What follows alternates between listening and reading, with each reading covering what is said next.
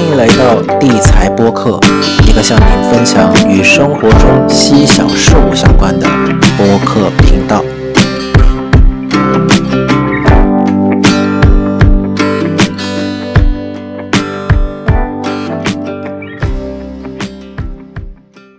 欢迎来到本期的地财播客，我是主持人 Brian。今天这一集比较特别，今天我打算放下主持的身份，并且请来了一位特约主持。让我们欢迎我们今天的特约主持。欢迎收听《东邪西毒》，不要闹了， 不要闹了，不要闹我了。是 Eric。那今天的主题，我们就来聊一聊金曲奖。对，为什么是由我主持呢？因为对一个台湾人来说，金曲奖虽然是年度盛事，但是看太多届了，坦白说三十三届了不是很意外，啊哈，就是你心里不会有什么期待。是吗？我自己不是不会有什么期待，但我毕竟有年纪了。哦，那我我请问您的桂林， 桂林即将三十五嘛，对，那哦，这个呃，又不是音乐产业的人，好不是这么上心。然后我们好通常来说，对于音乐的品味已经固定僵化了。你对新的东西其有实多是，僵化？比如我现在听的东西都还是八九十年代的流行音乐啊，好，那你那你对学猫叫这样的歌有何感想？就是不会想听啊。对，那么 反反而是这个你呀、反而是你嗯，作为一个越南学生，会去看金曲奖，这才是比较奇怪的事。哦，有多奇怪呢？就是呃，我之前有推荐过我们学校的学生听或者看一些中文网站，一些 YouTube。那么基本上他们都是跟我说，老师我不想看，对，也就是我们没有兴趣，然后他们不会特别去找，所以他们获取资讯的来源主要还是抖音嘛。是是对是那是是是，你说会去看的呃华文媒体的，我相信在越南也没几个。对，那会特定去看台湾媒体的，那就更少。更少了。然后你还可以特定到去看金曲奖，你甚至、我应该说，你有你知道金曲奖本身就挺令人惊讶的，然后还追，对，还追啊？请问你追几年了？嗯，金曲奖，我从在中国那一会儿就开始追了， OK，大概是一三年左右。我跟你二十追九年了，对对对。一三年也是，嗯，我从开始只听中国那边的音乐，对，开始真正的算是一个华语音乐的聆听者，哦，开始的一年， OK，那我可能可以先讲一下我自己对于金曲奖的一些想法，好，不然好像也没有办法贡献什么。那我觉得应该是在小时候会比较关注金曲奖啊，嗯因为那哼，个时候音乐品味没成型嘛。哦，那而且我们那个年代华语音乐还算是呃挺黄金时期的。小时候是大概国小、 90年国90中，年代我们那个时候出了一个挺有名的歌手，两个陈升， 不是啊，陈升太老了，对吗？呃，陈升是我上一辈的，那当然他一直都很很有名，但是对我们小时候出现的一个歌手叫周杰伦嘛，哦，小五小六的时，候，然后哇哇哇哇，周杰伦因为知名度很高，所以大家都知道，有知道连越南学生都知道。对，那还有另外一个人，你们可能就比较没有听过，叫孙燕姿。冷门歌手啊， 我呃，可是在在当年，对对，在不不当不年不，冷门歌手放在括号里面，哦双弧号里面。 ，OK，可他数据很差，但是他的知名度也蛮强的。那那个时候还有就是现在还活跃的蔡依林，对，所以我们我们以前就是听这些人的歌，然后当时还有一些其他的像徐慧欣啊、萧亚轩啊，然后 S.H.E 啊，王心凌然后呃王心凌可能要再晚一点点。晚晚一点点，对晚个晚一四点五年之类我。刚刚讲的是我大概小学五六年级到国中的时候哇，活跃的这些人，那他们那个时候也都是二十出头的小年轻啊。对对那那你那个时候我们很怕他们嘛，就是都听你那时候听周杰伦会觉得哇，真真是很有共鸣，我觉得很觉得很跟其他的音乐都不太一样。那孙燕姿也是，那那个时候还会买 CD 啊，会会追他们所有的消息，因为那时候有很流行很多小报，嗯在台湾的便利商店会卖很多那种明星小报，现在都在线上看嘛，以前是要对对对印出来的，那一一册可能是台币三十块、四十块，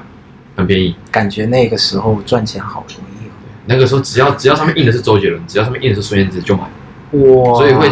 会累积一大堆那种小报，那可能是我啦，其他人不一定，但是 CD 是一定会买的。哦，那你既然这么在意这些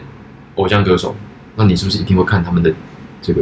颁奖典礼？哦，所以金曲奖就变成了一个我们都会注意的一个节目。哇塞，那那我我得先说插一下话啊，就其实上个世纪的话，算在台湾算是已经有了那种叫做追星的时代，追星应该是每一个每一个世代都多少会有的吧？比如说就是像像大陆之前前一段时间啊，大概也就两三年前就有那个叫做选饭圈秀选秀潮嘛，对对吧？那这也算是一种非常疯狂的追星潮流了。为什么选秀潮是追星潮？它就是追星啊，就是你粉丝完全，我我我要解释一下啊，选秀选秀潮是，呃，它是一个选秀节目，对，呃，要成男团、女团什么那种，对然后，因为我为什么有追星潮？因为每个人都会磕不一样的人嘛，磕就是追了，嗯嗯嗯，磕不一样的人，所以粉丝在这个过程当中会不断的给呃自己的偶像，为了能够成为这个团这最终出出道的团呃的一个名额，会不断的氪金，就是买他的这个呃什么。海报啊，周边商品周边商商品有点像是那个日本的 AKB 四八，哦，哎这这个模式放到中国是在前两年蛮火的。对，这个是这个以前没有。你刚刚如果只是讲选秀，那歌唱比赛是很早就有了嘛？很早就有了。对，但是真的，嗯，有点像是那种形成那种潮流，并且是非常疯狂的那种。但是嗯真的是前两年的中国是看到蛮多的。对什么买了一大堆的牛奶，然后倒掉，只为了拿那个瓶盖 哦来冲奖。哇塞，那那真的好疯狂！哦那上个世纪那个时候的你们，我们那时候就是买 CD 啊，哦，因为实体的唱片还在，然后实体的唱片买周边就是我刚刚讲的那种小报啊、哦海报啊、纪念品啊。然后我以为你们要要买要买牛奶，没有没有没有 没有，不是要要不买什么那可能个可能有有一些人是做了疯狂的事，但我觉得我就是买买很多小报，好那也是那个时候才会有动力参加去去看看演唱会。然后哦，那时候我记得还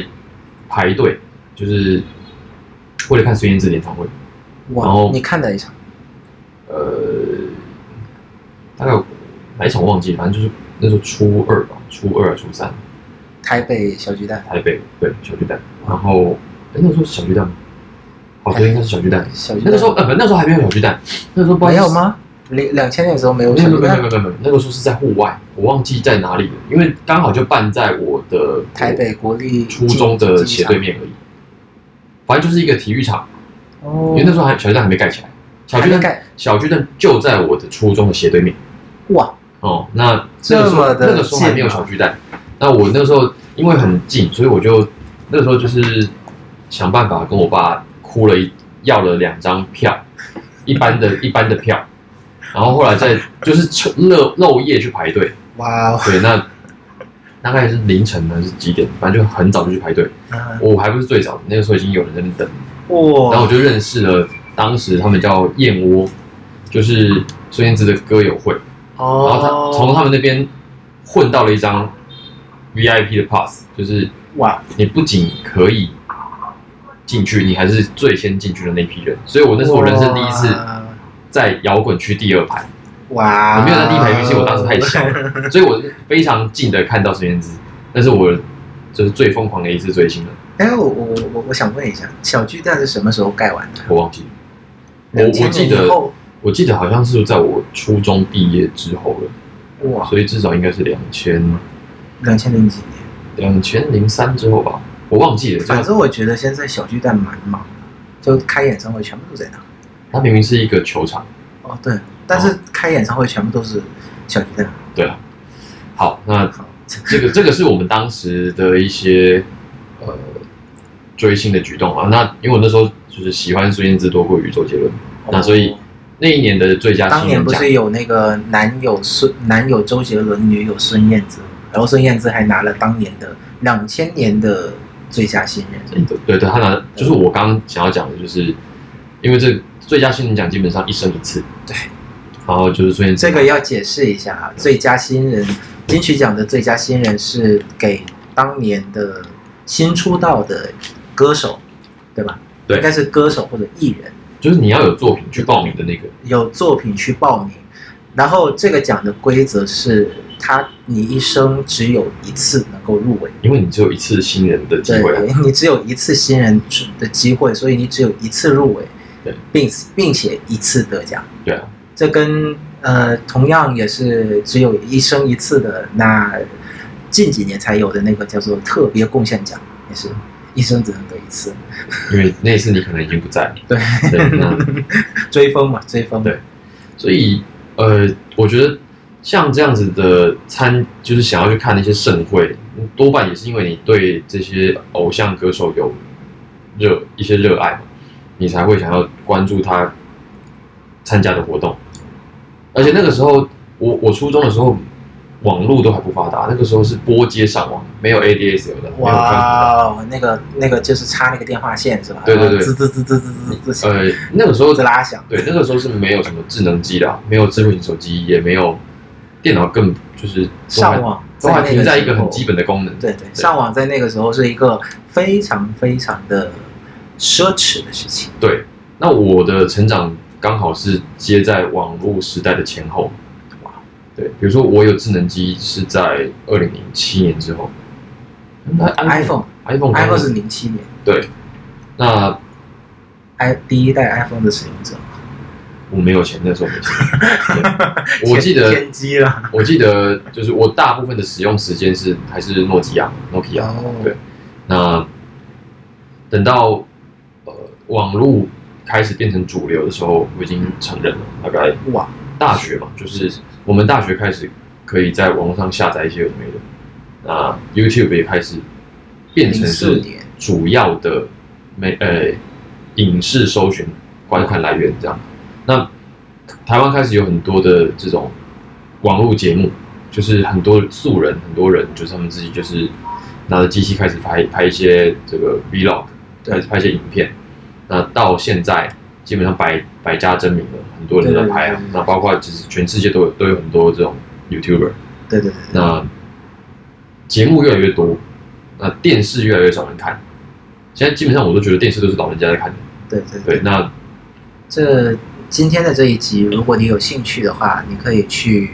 参考一个，我我我会在我会在本集 podcast 的介绍页里面会放上那个呃视频，是台湾的一个非常著名的呃脱口秀节目的主持人、嗯曾博文有是有在他的一个专栏里面嗯，做过一期视频，是讲台湾的电视海产产业。对，那我会放在那里面，大家可以去参考。 OK，好，那所以我到了这个阶段，我已经脱离了这种喜欢，变成老人家的时候，对，就是我我已经不是那个，就我我不会为了就是谁，然后去参加那个演唱会了，就是我不会那想现在要你排还去看演唱会吗？要排队都不去，哦对， 那那意思是不不排队才去吗？不排队才去，那谁那那有谁不排队啊？就是就是不去的意 思啊。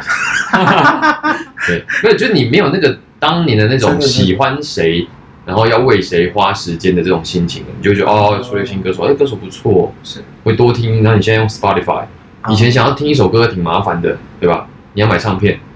你要用随身听。那如果你要网络上抓下来，你还有这个，你要有播放器。 iPod 对 iPod 那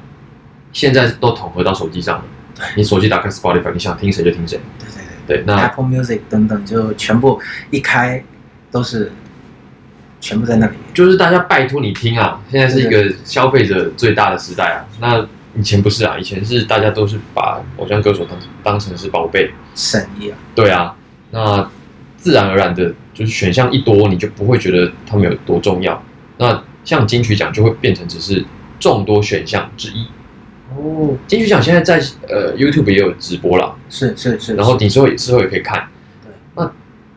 看不看直播对我来讲就不是这么重要，可能对有一些人讲还是重要的，但对我来讲我就觉得哦，我我到时候想看我再看回放就好了，是哦它，就变成节目之一了。所以对我来讲，它不是一个呃马上就要追的东西了。我说哦，那等到结果出来，等到这个到时候表演结束，我想看的时候再看都来得及啊。所以我不会特别的关注。那你刚刚讲我的音乐品味已经就固定了，我就不会特别的关注今年还有谁得奖、谁入围，反而是可能当年的奖项出来之后的得主啊，我会去听一下。哦，对对对对，你因为你就是刚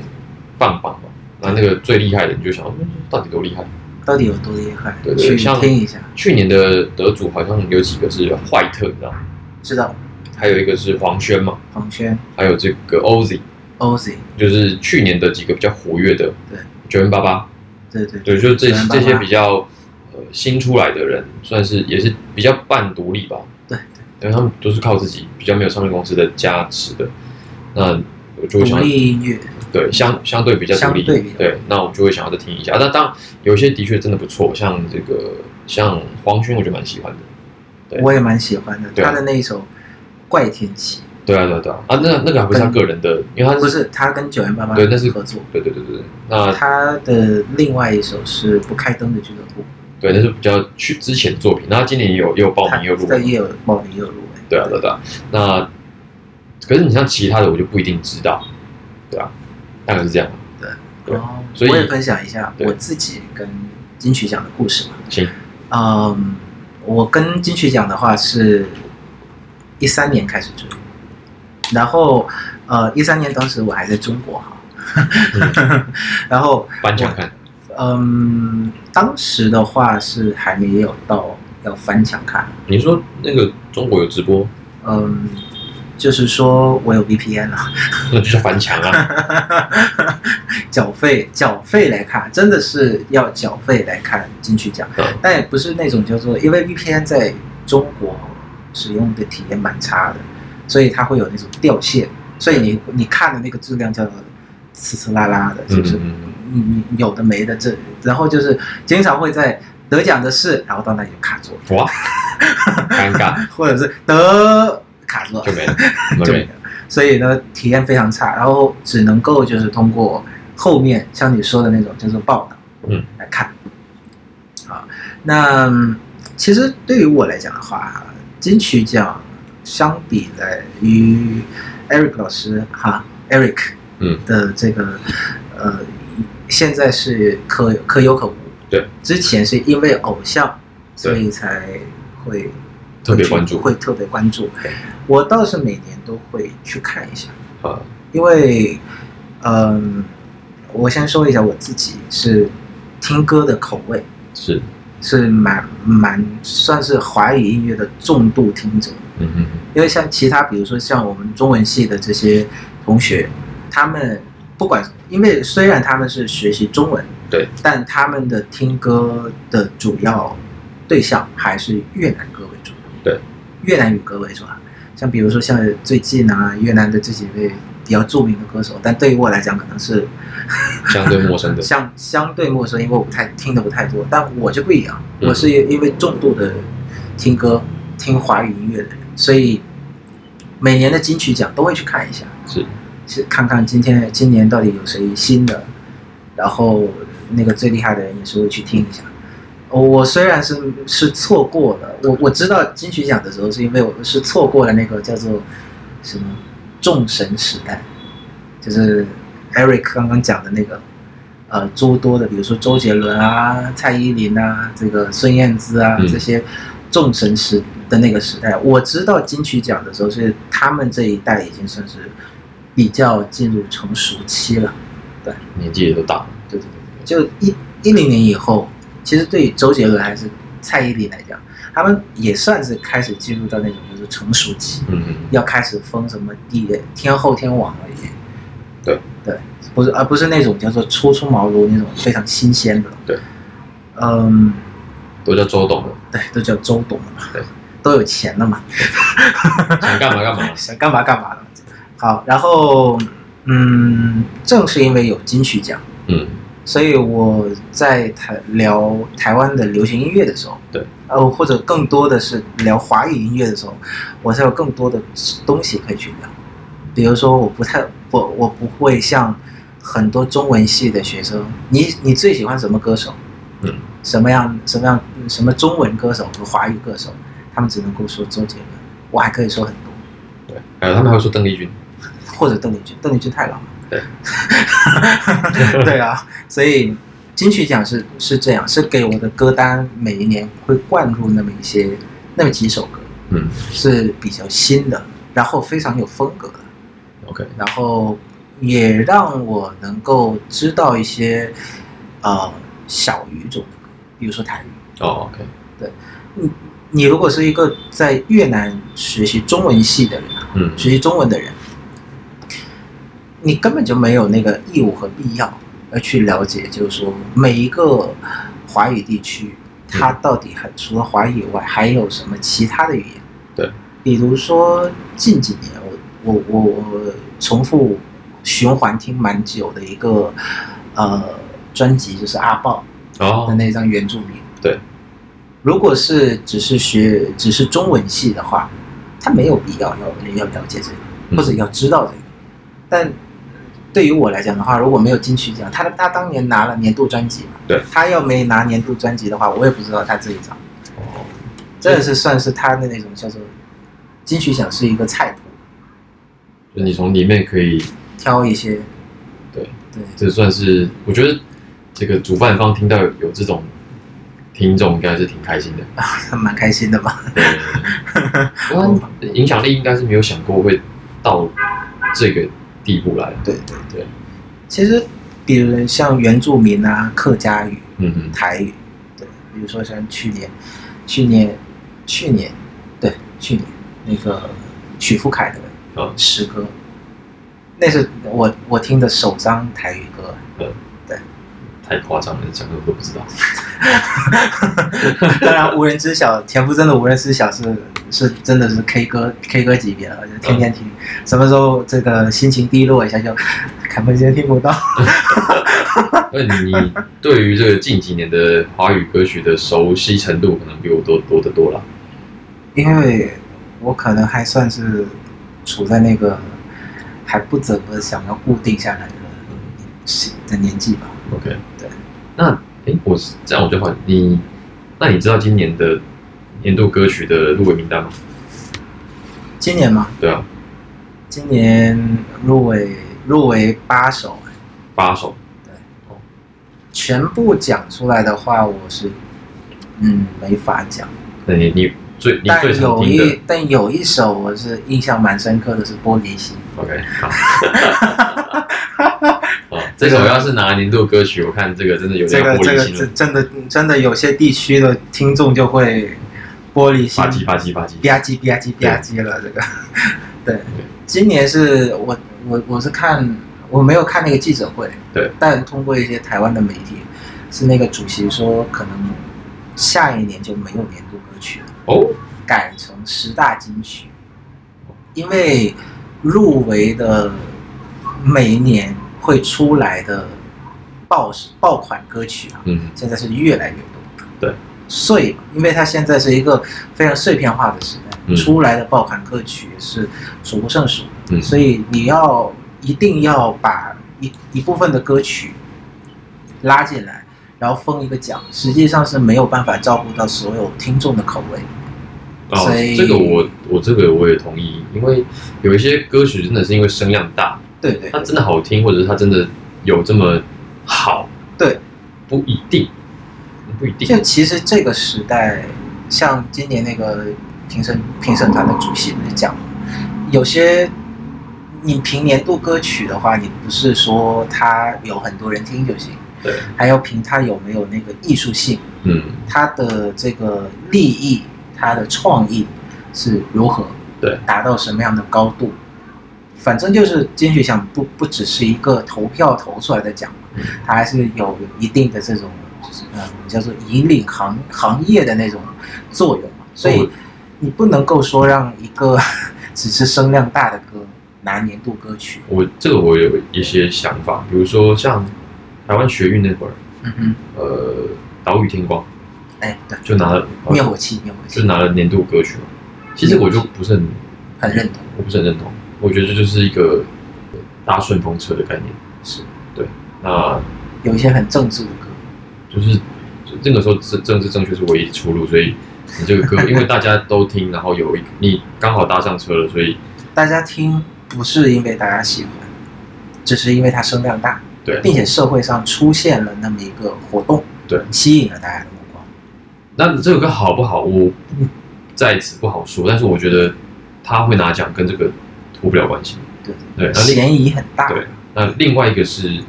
告白气球》，告白气球，我觉得《告白气球》没有这么好，告白气球没拿，告告白气球没拿那个歌曲，没有拿到，告白气球跟输给了玫瑰玫瑰少年，哦，太好了。 然后 我那时候由蔡依林的此玫瑰少可年。由此可知，我对这个有多不熟。这个三十届，三十届，对，这个入围的嘛，嗯，告白气球跟那个玫瑰少年哦是同一届。那好，还好我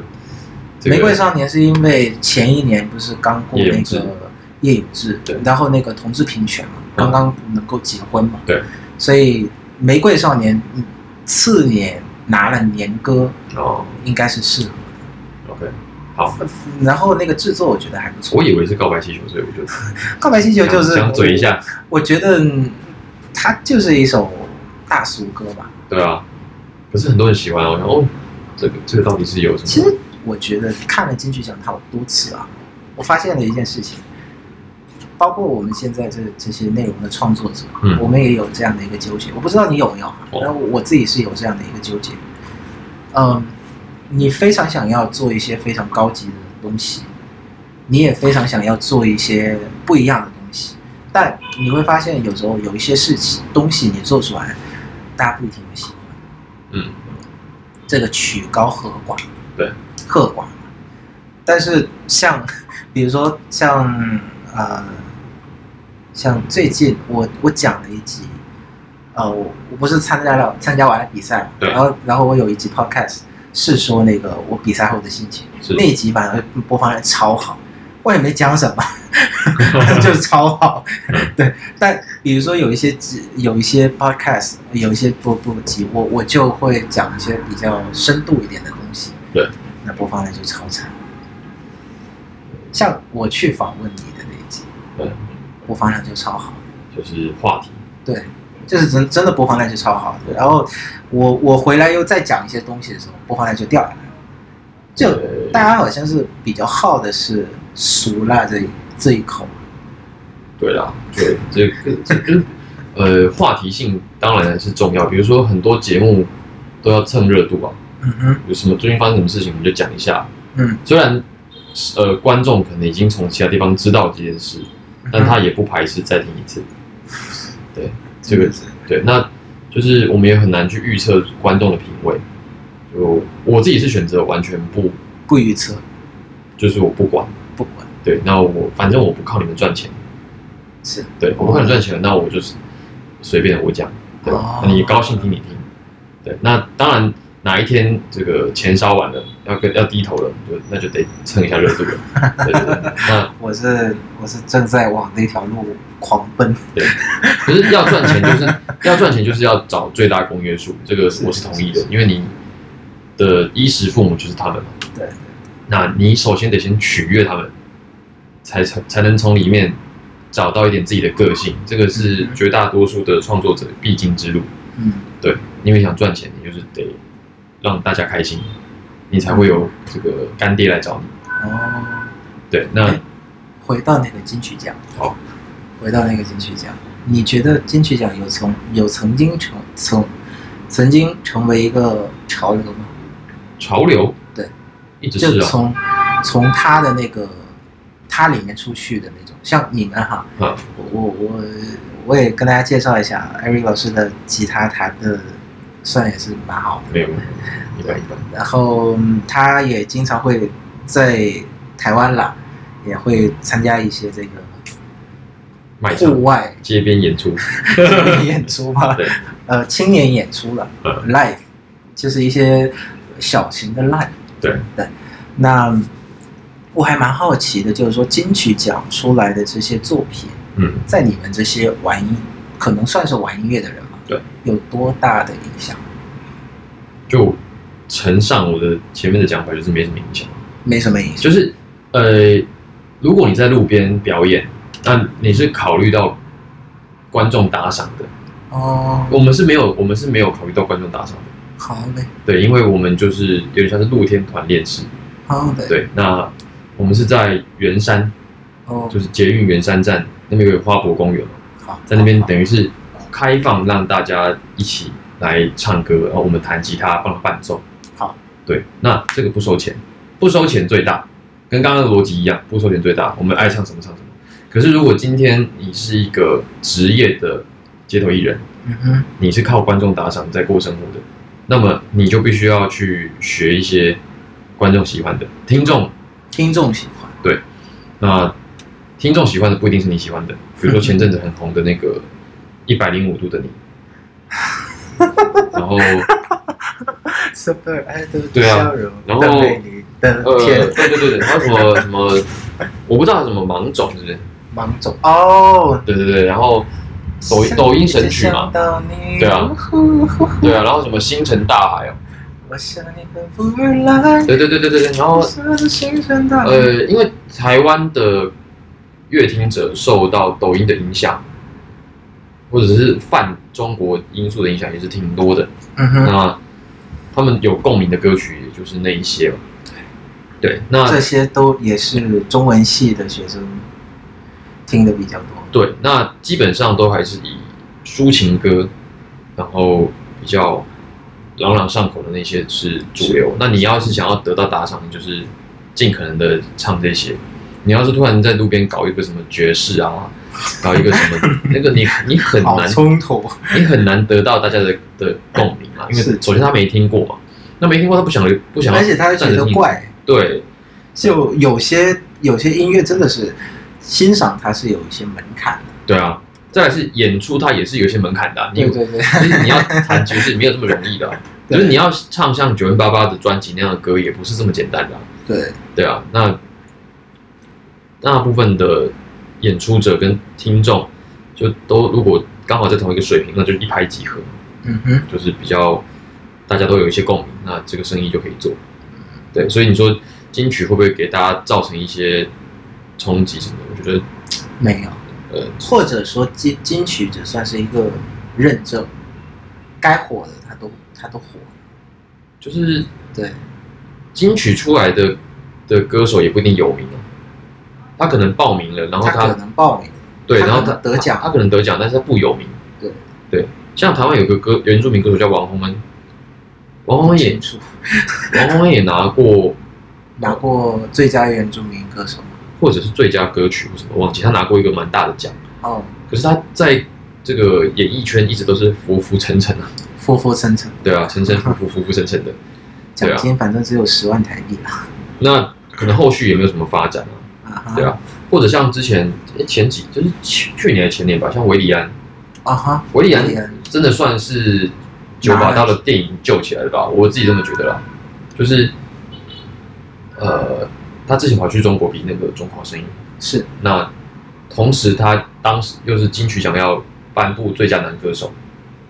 那是很尴 尬。真的准准歌王哎，准歌王去去比那参个加比比那个中国好声音，所以他没有被选上，我想这是一个必然吧。对对对你对，要太掉价了，你要这要个颁给你，那那说明什么？说明是你我们的这个金曲歌王还不如一个就是盲选一个这个的盲四选的强歌手四强或八强，但他进去了吗？他最后好像十六强吧？哇，对啊，像他那样，他拿过最佳新人，没有，可是入围过啊，入围过对啊，青年歌手，那那个那个时候其实声量一直有点状况，就大家觉得你你有点问题。对那后来是因为唱了九把刀的那个主题曲，就是他有个电影叫《月老》，嗯哼然后《月老》的主题曲是《如果可以》，对这如果可以然后呢又把他给救起来。又把它救起来，因为那首歌传唱度还是蛮高的。对就有一阵子，就是我们去表演的时候，上来想要唱歌的人说：“我想要唱这首歌。真的，”呃，就是他，他就真的有成功的带起话题。例如我我我我我想要表达的意思就是，以我自己的理解啦，就是呃，像是一些人，比如说周杰伦、蔡依林，然后这个甚至是陶喆啊啊，对，这个他们火的时候。他们火，他们该火，他们就不火了。他们来到金曲奖，可能只是做个认证而已。嗯，而不是金曲成就了他们。他们当年的时空背景也比较不一样嘛，嗯哼，因为当年的娱乐跟选择就真的没那么多。那而且周杰伦那一次，那那个时候不是很多人说是开天辟地，原来华语歌还能够这么写的。对啊，因为那个时候大家的演出演唱都还算是这个字正腔圆，对，很突然有一个含卤蛋的，很鲁然看。 后然后 R&B 音乐虽然有前面还有庾澄庆，对，那但是算是半吊子的。我也不也不能说半跳周，就是呃，真的玩到像他那个状态的，然后歌词也是这么的随意的，那歌词就是写的比较直白一点。陶喆吗？不，那个周杰伦第一张专辑啊，对对对第一首歌就是《可爱女人》嘛，对吧、然后《b u r p l e m u r p h y 也可以进拿唱进来唱啊，对吧、那个第一第一张的最后一首歌叫《反方向的钟》啊，对，前奏就是《b u r p l e m u r p h y 对啊。那呃，你等一下这样唱要付钱的哦啊版税问题，啊版权问题，没有啦，没有啦。这个没有啦，这 个我们不放不放原歌曲的因话，为你唱太久，唱太长时间好像也有问题。哦，对那那是那是真的是算是呃，在那个时代突然出现这么一个人，对，他的确是特殊的。那真的是物以稀为贵啊。那你说后来的人，你说还有没有类似的，有没有更好的？我觉得应该也不能说没有，有啦，对，那只是说放在那个年代，你选项就这么多嘛，对，那大家也更容易注意到，周杰伦后面的话，以周杰伦的每一项技能的话，都会有都有更好的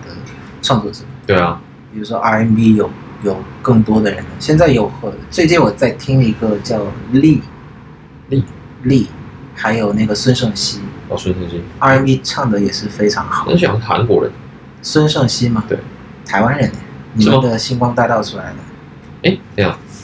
他是三十届最佳国语首专辑，哎，等等，那唱那个什么《想见你》的那个主题曲是那是谁？ 《想见你》是八三幺，不是不是，那是片尾曲。我说是主，就是片头。就是孙盛熙啊，孙正熙是韩国人吧？台湾人啦。我看一下，等一下台湾人，台湾人，台湾人。不过是，嗯，我现在查，我现在查。好查一下，查一下，查一下。没想到有一天正在录 podcast，录到连要去查一下，说到的人到底是谁？孙正熙是啊，韩国华侨啦。韩国华侨对吗？对，他的最近我在听的，他的表弟是美国那美国华裔，嗯美籍华裔。然后他的表弟真的是声音是属于中性的，对，不男不女。哦，然后他唱那个 R&B 那个律动感是非常强的，是 R&B 就是其实周杰伦也算是带起那个 R&B 的那一个潮流，对，后面就会就出来了比周董算是更经济的那更个纯的更纯的哦。说 R&B 到说到这个，中间出现过一个人啊，就是大概是我大学的时候啊，嗯哼，方大同。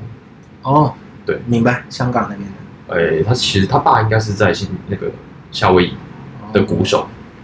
然后那个四岁四岁听了一首歌就知道自己要当歌手的那个人，对哦的那个男人，那他的他的 R&B 就更加的蠢纯， 对。提蠢嘛对，那因为周杰伦比较像是，urban 呃，比较像是术语的话叫混 urban 对混的比较多混。混的对 urban R&B 对，那他后来还就是就创造了中中国风嘛，中国风就是代表作就是《青花瓷》嘛。对，大烂 歌， 我不是呃不不不不不不不是烂这个是不不是这个歌不好，但而是因为它普通到就是说满大街都是。我我有一段时间我听到青花瓷我就想吐，是不是你知道吗翻成粤语了？有有有有有，有粤语版本啊，就是因为很多东西的话，对一旦全部人都喜欢，你会觉得它很廉价。啊不，是说这个首，不是说这首歌的制作水平，它的词语不好。啊我知道，我知道，就是那个，对对对就是突然大家都都接受了，比如说我我我也讲一下吧，就是我刚刚回到越南的那一会啊，嗯，到哪里？你会唱歌吗？啊，你学中文呐、中文好好，你会唱歌吗？唱个青青花瓷看看。哇塞，难道中文歌只有青花瓷吗？哎呦没有，青花瓷是从它是中文的时候就红了，对，然后他到他到国外也是啊，我真的哦，真的是那个中文版本就是最红的那个版本，然后后面后续还有其他国家的歌手翻成其他的语言去翻唱，哦真的。所以我才说，不是不是不是说它是大烂歌，是它的是烂大街的歌，嗯嗯嗯，什么超市里面都会没想放到的红那成个。这样。OK，好，对回来。那么方大同的出现，就是我真的觉得是在那个年代里面提 R&B 就是他，这样。那其他人可能就就是流行音乐，嗯，而且而且方大同到后期越来越放飞，就他前面还是有迎合一些市场，对对对他，还是有一些一些简单情歌。后面到《西游记》的那一章就其真实的《是西游记》之前有一张叫《十五》，啊，就是他学吉他的年纪，哦，十五就已经很脱离市场了，因为十五那张并卖的没有很好。管他的， 感觉应该是声量就没有那么大了，因为里面很多歌就已经很很 John Mayer，对对对，就是真的是越到后面我就觉得就是管他的，对对对，那西 我游写我的，对西游记真的就是很很超前的，对。对，就是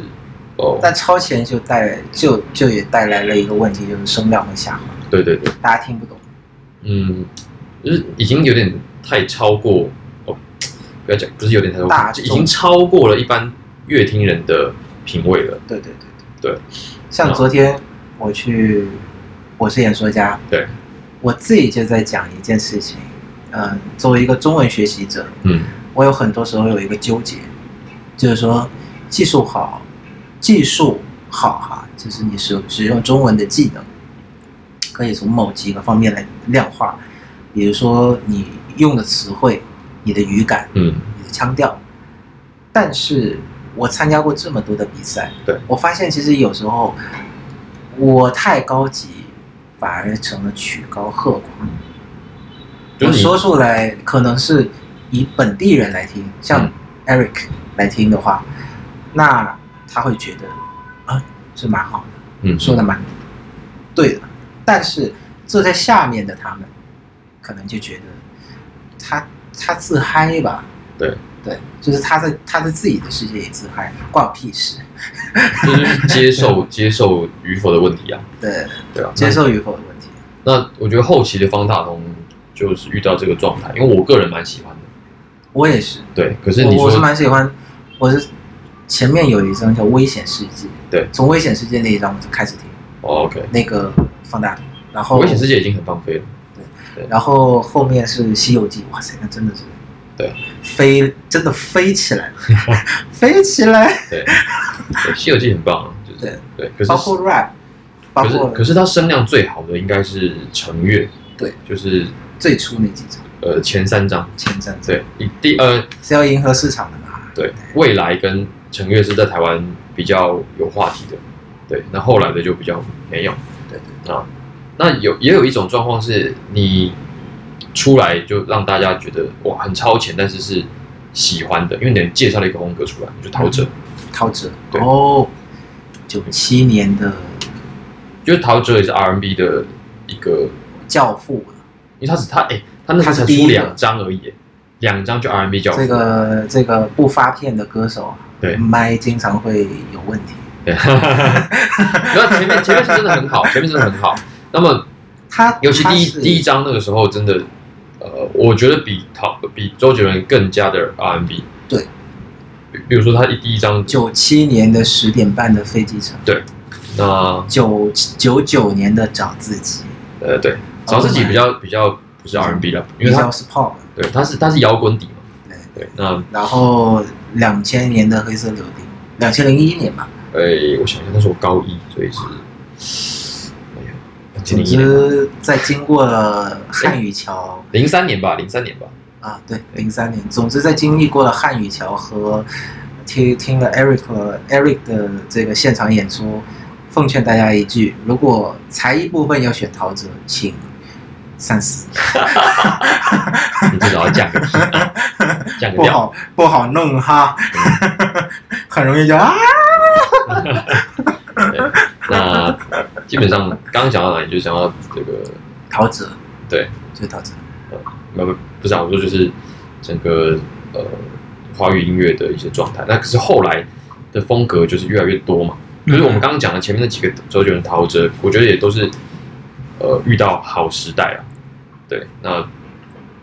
也没有这么多优秀的人出来跟你竞争，对对对那现在他你就直接就是，你只要一出来，你就是那种就是说你开宗立派，对啊，对吧？因为你你你当然也够强，但是对那个时代跟你一样好的人可能没那么多对对对对啊，那就那几个，比如说王力宏真的跟陶喆，王力宏跟陶然喆后、周杰伦，然后后再后来再出来就是林俊杰，林俊杰，对啊，那你要等到在后面才会出来一个卢广仲，其实我蛮欣赏陶喆的一点，就是在那样的一个时代下，对我我刚刚不是说一个不发不发片的歌手吗？对，啊他发的片很少、哎当时的华语乐坛算是华语乐坛算是，呃，一年一张，对是基本的，对，是是孙燕姿最疯狂的一个甚至是疯狂到一年疯两狂张的，一年两张，所以一年三张。嗯，哇塞，年年年头发一张，年中发一，夏天发一发一张，年底所再以发才一榨张，干啊了，真的榨干了。就对就当时的华语乐坛是一个非常病态的的的的的一个但是现好象，好卖，啊所所以我我在这里也分享一下，我为什么欣赏陶喆，因为他不发片歌手，是因为他可能好几年才有一张，哦，现在已经是几年了，啊九年了已经，离上一张已经是上九张年好像了，是二零一四年吧，九年了，不是上一张是精选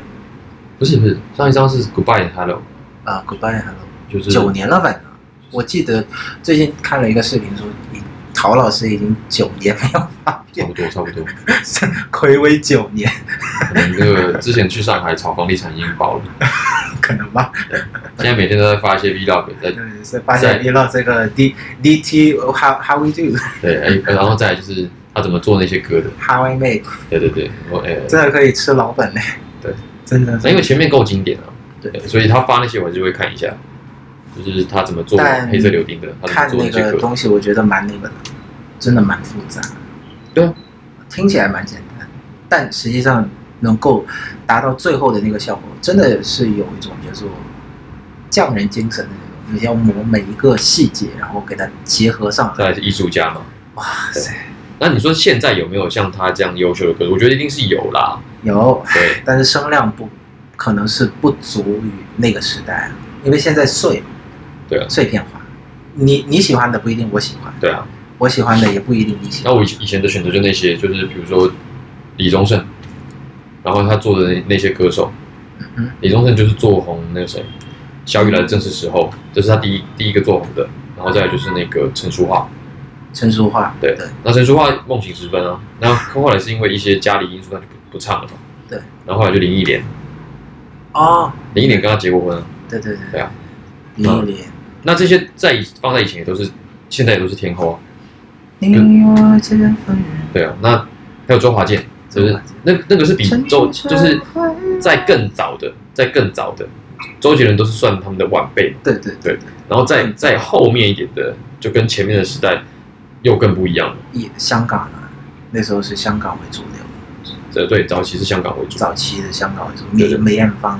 然后四大天王，四大天王，对，然后慢慢的才转到台湾来。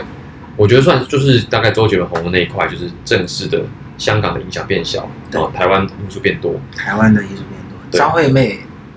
那张惠妹也是，张惠妹对，周周杰伦那一代，对算是台湾真的是超过了香港，对然后开始金曲奖也从那个时候算是，呃，慢慢的跃升成为现在大家会说美称叫华语格莱美，对啊，就是很高峰的一个状态嘛对。那现在的话，我真的就没有这么说，因为我觉得真真的是两个因素，一个是我们也真的年纪大了，其 他然后另外一个就是追选择不真的上多了，对了，吗？对，没有没有这么多。经历，我我觉得你要接受一首歌，嗯哼，以前小时候真的容易一点，嗯，对，但现在相对来讲没有这么容易接受。就你要喜欢一首歌不是这么简单，是。那现在的品味什么的，现在是花心了，现在真的花 心。现在是花心了，对现在是春去春回 来，花谢花会再开。所以你说，你说你会特别关注，我才觉得哦，你那可能是因为你的这个异国背景，因为对你来讲这是一个展示窗。对，那真的是算是一个窗口对，那对我们来讲，因为已经太习惯了，哦。而且就不会觉得特别。对你觉得啊，不就是等一下再去 YouTube YouTube 上看一下好，就好 了，对不对？ 对对，那哦你也不会特别去想说，哎，还有谁？对，但是再来是你，就是你，你的时间有限，你每一天会分给音乐的时间也不是这么多。你看现在要听 podcast，对吧？所有的东西都在疯狂的占用你的时间。对啊，所以你不一定会，因为有时候你与其花时间听新歌，那不如听一下 podcast。或者听一下原本我就喜欢的，对对对对。对啊。好，聊一聊最后，最后聊一聊一位准歌王啊，嗯，卢准歌广王是仲谁？。哦哦，卢广仲，哦，那个他是本今年的入围最佳国语最佳华语男歌手，跟他竞争还有谁？跟他竞争的有，今年没全部都是新面孔，全部都是新面孔。黄轩没进吗？啊、黄轩有进，嗯，然后就反正今年没有谁得曾经得过歌王，李友廷啊，李友廷今天有比吗？没有没有比，没有。我认识的两个名字是一个是黄轩，嗯一个是卢广仲，其他没有，其他其他没有，全部都是新人。哇塞！那就不知道。聊一聊你的卢广仲算是你的学长，对啊，哇在大学的时候，大我大一，他大三，所以是见过面的。哦，在吉他社，哇哦，那个叫那个当时叫说什么青年歌手，对啊，对啊对他啊，刚刚开开始出道的时候，还没出道，那时候还没出道，那时候还没出道，就是在学校拿过两次冠军，就是不止在我们学校，在正大也拿过冠军。哇哦，对，我我听卢广仲是从那一首歌，我他让那一首歌是让我蛮比较跟爱生活的，因为当时情绪有些低落我，说一百种生活， 不是早安晨之我类，操，有好的好的早餐在这里，哇哇哇哇哇哇早安晨之美啦， ，OK，那很早了很早了。啊，然后因后面是也是停下来了一段时间没有听，那 OK，然后重新听是听那个鱼仔哦，吉亚皮呀吉亚皮，吉对亚，皮呀跨吉亚皮呀，吉亚，对，修来修去，对对对修来修去，那个对是呃国语尬台语。对对对，吧？然后后面还有那个刻在我心底的名字啊、哦，这就这又大大俗歌，哦对，因为刻在我心底的名字。这首也在我们在街边的时候很常被点到，刻在我心底的名对字。哇！然后今年是听他的最新专辑《励志论嘛，励志论嗯》 ，Come on，那对个叫同名同名单曲的。对，Come on，Come on，对 Come on 哇，你还真的有听这个很多你的学长嗯真的，今年是嗯今年今年的男歌手，我倒是蛮希望是他。可是我其实今年我比较期待黄轩的啊，对，黄轩也发了一张啊，然后我觉得黄轩的风格风格又很更强烈，更魔幻一点，对，那呃，就是卢广仲毕竟还是民谣民谣底，民谣的底，对今年是转战，呃，民谣加 disco 之类的，加 pop，因为搞不好有其他歌手今年就异军突起，我们也不知道，因对为我对对，就是毕反竟反正男歌手每年都都会有一些黑马出来，对，但我今年其实比较比较私心推荐黄轩，我是私心推荐那个卢广仲对，，然后反正最最后结果就是评审才会讲，对对对我们也谁也不知道。对，男歌手就不太像女歌手一样，哪一年都喊什么死亡之组，对，女歌手就是天而且你知道以前以前江蕙还没有退休的时候，台语女演唱是不用选的，对对， 全部都是江蕙。 对没有什么悬念，每年都是昨她。天昨天晚上那个我之前说家的时候，我们那个那个第二轮公布成绩的时候，我也他也也是手手拉手说这是最团结的时刻， 入围就是得奖。 每年都会在讲这两句 话，入围就得奖，入围就得奖。对啊，江蕙那个时候她可能也是不好意思的，拿奖拿到 拿了五，五次，对吧？只要她只要有报，今年就会中的今年的那个叫什么？今年的华语国语女歌手的话，蔡健雅正在渴望突破第四次拿奖。哟，蔡健雅今年有，我 Depart。是没有注意的。好，然后还有还在今天的 Podcast 节目呃节目啊、呃结束之前，还对要补充一下，就是金曲奖对于我来说的话，也是有帮助我提升中文的表达能力。毕竟华语音乐的词真的嗯蛮绝的。 OK，比如说今年蛮欣赏的一首呃作词就是《Into the Wild》，呃蔡健雅的的的专辑， OK，周香港的周耀辉写的，哦，周耀辉，周耀辉帮帮我们写了不少。对对对，蛮就是真的那个词绝了，林夕啊、黄伟文、周耀辉这些人嗯算是啊、呃，还有就是葛大为，哇，你真的是懂耶，我的天哪！这这几个人写出来的词，还有比如说李宗盛。嗯，李这宗几盛，个人写出来的词，对我自己的那种中文的表达，哦呃是特别是写作上的表达是影响蛮蛮深的。这个显示你的这个广度，哇，这个你都讲得出来，我真的觉得我好好厉 害。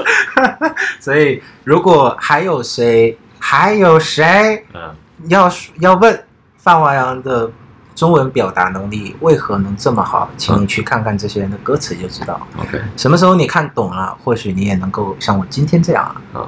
好，那今天的 podcast 呃节目就到这里，非常感谢今天的好，特主别持棒还给主你持是吧？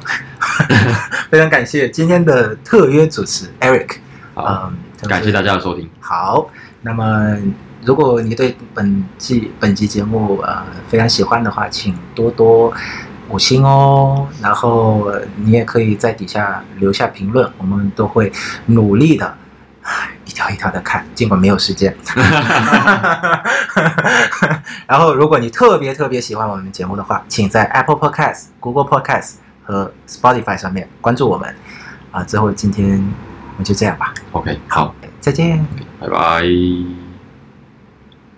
最后，愿今天的节目内容能够对你有所帮助。感谢您的收听，再会。